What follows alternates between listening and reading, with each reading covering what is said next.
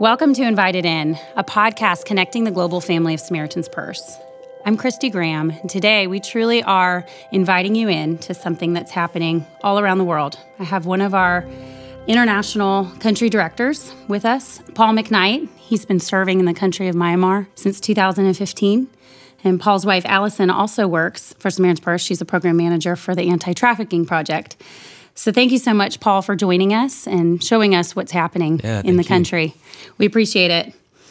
Would you mind sharing how you got involved in Samaritan's Purse and specifically the country of Myanmar? Yeah, sure. So I was working in the tsunami area in Thailand back in 2007, 2008, and I made a trip to Cambodia, and that's where I bumped into some Samaritan's Purse staff.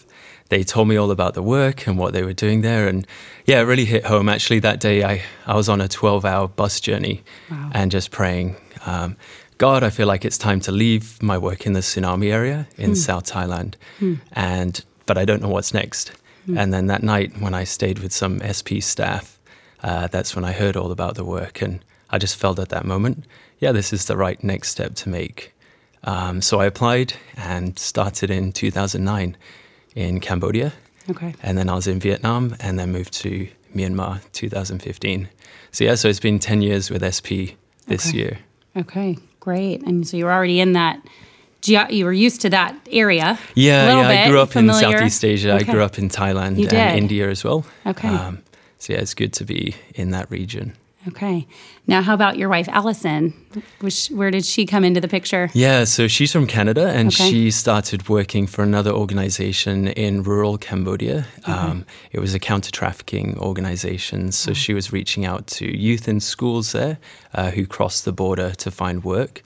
And so that's why I met her. Wow. And that was back in 2011. So we've been married 5 years this year. And she started working for Samaritan's Purse in Vietnam, where she kicked off the counter-trafficking work there.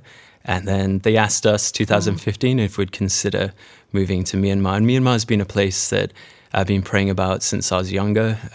Being in Thailand, of course, neighboring country, heard all about the challenges there. And so from a young age, I've been praying for Myanmar on a weekly basis. And doors closed at different times, so I wasn't able to work there. But yeah, when I was approached by SP, we were both approached, and it's just the right timing for us.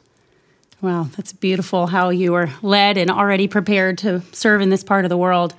Can you tell us a little bit? Myanmar is one of our newer offices, but we have several operational bases throughout. Can you tell us what's happening in the country? Yeah, so it's a very diverse, complex country. There's officially 135 ethnic groups that are recognized in the country, and over 100 languages spoken. It's been under military rule for over 60 years, and now it's a democratically elected government there. So it's a country in transition, in change. But with that, there's multiple conflicts going on around the country. There's also issues related to poverty, other socioeconomic challenges there. But it's also a country that is heavily impacted by natural disasters. So it's on an earthquake zone, as well as impacted by cyclones and flooding, and also drought in the dry zone. So we have both floods and drought as well. So a lot to learn for me being in that country. And your wife, as we said, she also works for Samaritan's Purse. How is that? What is that like to serve together? Yeah, I know it doesn't always work for some couples, but we love it. It's been awesome being able to serve together. I think being able to share that same vision that we've had on our hearts to work cross-culturally, to work to serve people's needs, to reach out to them.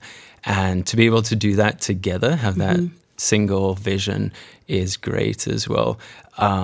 We're very different to each other, so I think it's good to complement each other in our skills. And yeah, she's awesome. So I just really respect the work that she does and admire how she's been able to really spearhead and launch the work in counter-trafficking there as well. So it's good fun. We can share the laughs as well as the tears. It's not always easy. And I think for the two of us, or for any couples working together, you have to be careful not to let work become everything, right? So to have fun as well together, to enjoy relationships with staff, and to be able to understand each other and what we're going through as well. It's such a support working cross-culturally, having each other.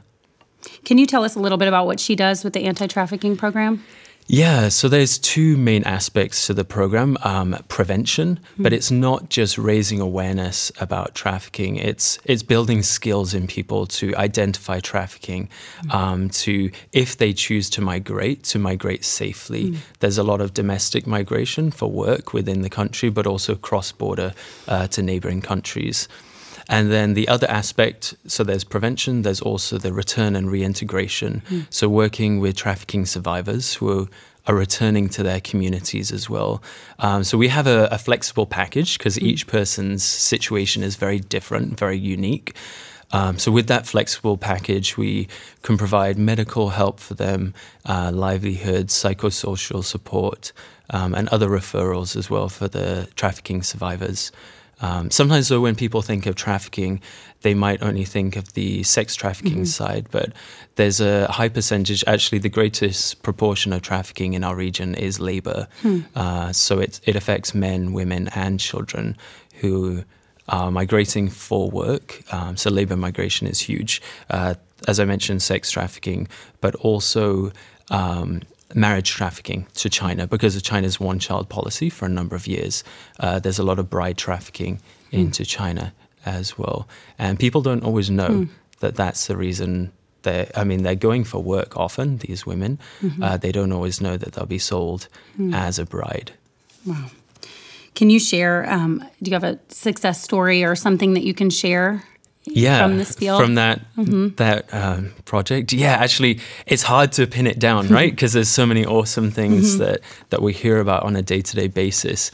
Just very quickly, one story, we've started a radio drama.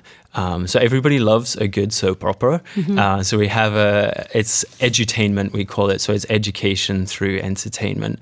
So we have a radio drama, several episodes in a series that we are now ready putting out on the national radio. And there was a blind woman in the north of the country who was listening to the soap opera on a weekly basis, learning about trafficking, learning about, through the entertainment, learning about the issues surrounding trafficking.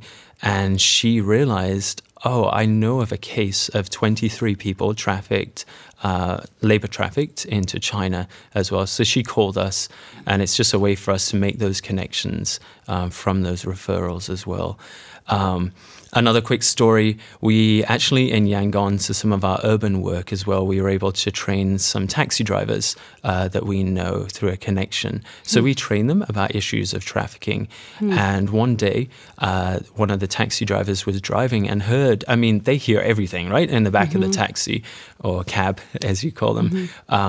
So heard the story, these women were just talking about this issue, about some girls, and he realized, actually, this, from what I've learned about trafficking, this is a trafficking situation. And so turned to them, connected them with us. And as a result of that, it wasn't only us, but through a number of steps, we were able to see a couple of girls released from a brothel. They were underage. They were child victims, survivors. So that's just awesome to see that, from that education, that training of that taxi driver, it then led to these girls now being free of that situation that they were in. Wow. So you're working with a broad community. Yeah. With community leaders, taxi drivers, through the radio program, through anybody who tunes in and listens. But also we work into conflict areas through a partner. So there are internally displaced people camps in Myanmar from the conflict. So we work into the camps as well because they're very vulnerable and they're looking, it's forced migration, it's forced displacement. So they're looking for job opportunities because they've been displaced from their villages, from their communities. So we go into the camps with our partner organization to be able to provide awareness training, but skills building in how to identify trafficking and prevent as well some of those risky situations, or just have a greater awareness of those risky situations. And you talked about earlier all the natural disasters that hit this particular place. Yeah. You encounter a lot of people, victims of flooding. How do you encourage and motivate your team? Yeah, so much diverse. Yeah, definitely. A good question. I'm not naturally a comedian, but I think for people in my position as well, we had this saying, forced fun, that you can't, in your position, force people to have fun, right? Mm-hmm. So I think it's more about creating space for staff to unwind, to share stories with each other, and to have fun. So an example of that is one of our staff, our IFS staff, loves Zumba. And so after work, she just puts it out there. If any staff want to come and join, doing some Zumba for half an hour after work once a week, they can come and do that. So that's just a time to have fun together. Mm-hmm. So I think in our roles, creating space, creating those avenues for people to unwind. As well through devotions, our chance to share encouragement and pray for each other as well, to ask for God's help and to sustain us in what we do. So there's just a couple of examples. There's other things we do as well, like having meals together to encourage each other. It's very relational in the country. So I don't ask people questions for the sake of asking questions, but to be in relationship, how's your family? It's not just the work we're doing, but to get to know each other as a community and to ask those questions of each other, check in, how are you doing? And we talked about the flooding, we talked about disasters. How has Samaritan's Purse responded, and how have you been involved in these disaster situations specifically? Yeah, so the office originally opened 2008 after Cyclone Nargis, just for a couple of years, and then we reopened 2014-15. That was one of the main reasons that we first went, Allison and I, to Myanmar to respond to the flooding there. So that was working with partners to reach some pretty difficult zones, areas of the country. So providing food, shelter, just to meet their needs at that time, but also in the long run or in the intermediate time, providing rice seed or different seeds as well, because their crops were destroyed often by the flooding. So it's to try to get them back on their feet. So we worked through various partners to gain access to those areas to reach the communities. And it sounds like you've been a part of many natural disasters throughout your career. Can you share any scripture verses or ways that you've leaned on the word to encourage you? Yeah, so something I shared with this time last year with the group here was from Proverbs 3:5-6, that to trust in the Lord with all your heart and not to lean on your own understanding, but in everything, in all your ways, acknowledge him, and he'll direct your steps or make your path straight. So that's one verse that I go back to, just constantly come back and trust. There's so many things out of our control in our lives, but to seek God despite the chaos around us, to come back and trust, to lean on him. And our sharing with the group, not just acknowledging like, hey, you're here with us, but really to know you, God, for him and for us to dwell together. It talks so many places in the Bible about God wanting to dwell with us, to be with us in relationship. So yeah, it's acknowledging by knowing him. In closing, we like to have a prayer request and allow our audience to partner with you. And that's why we really appreciate you taking the time, because we don't know what it's like there. I've been to Thailand. I've never been to Myanmar, so I don't know the country. I don't know the people. Can you give us some prayer requests to specifically partner with you? And maybe even share a little bit about your team. Are you spread out within the country? Yeah. So we're in multiple locations through the country. So yeah, actually, a main prayer request is for the team. For strength, for encouragement.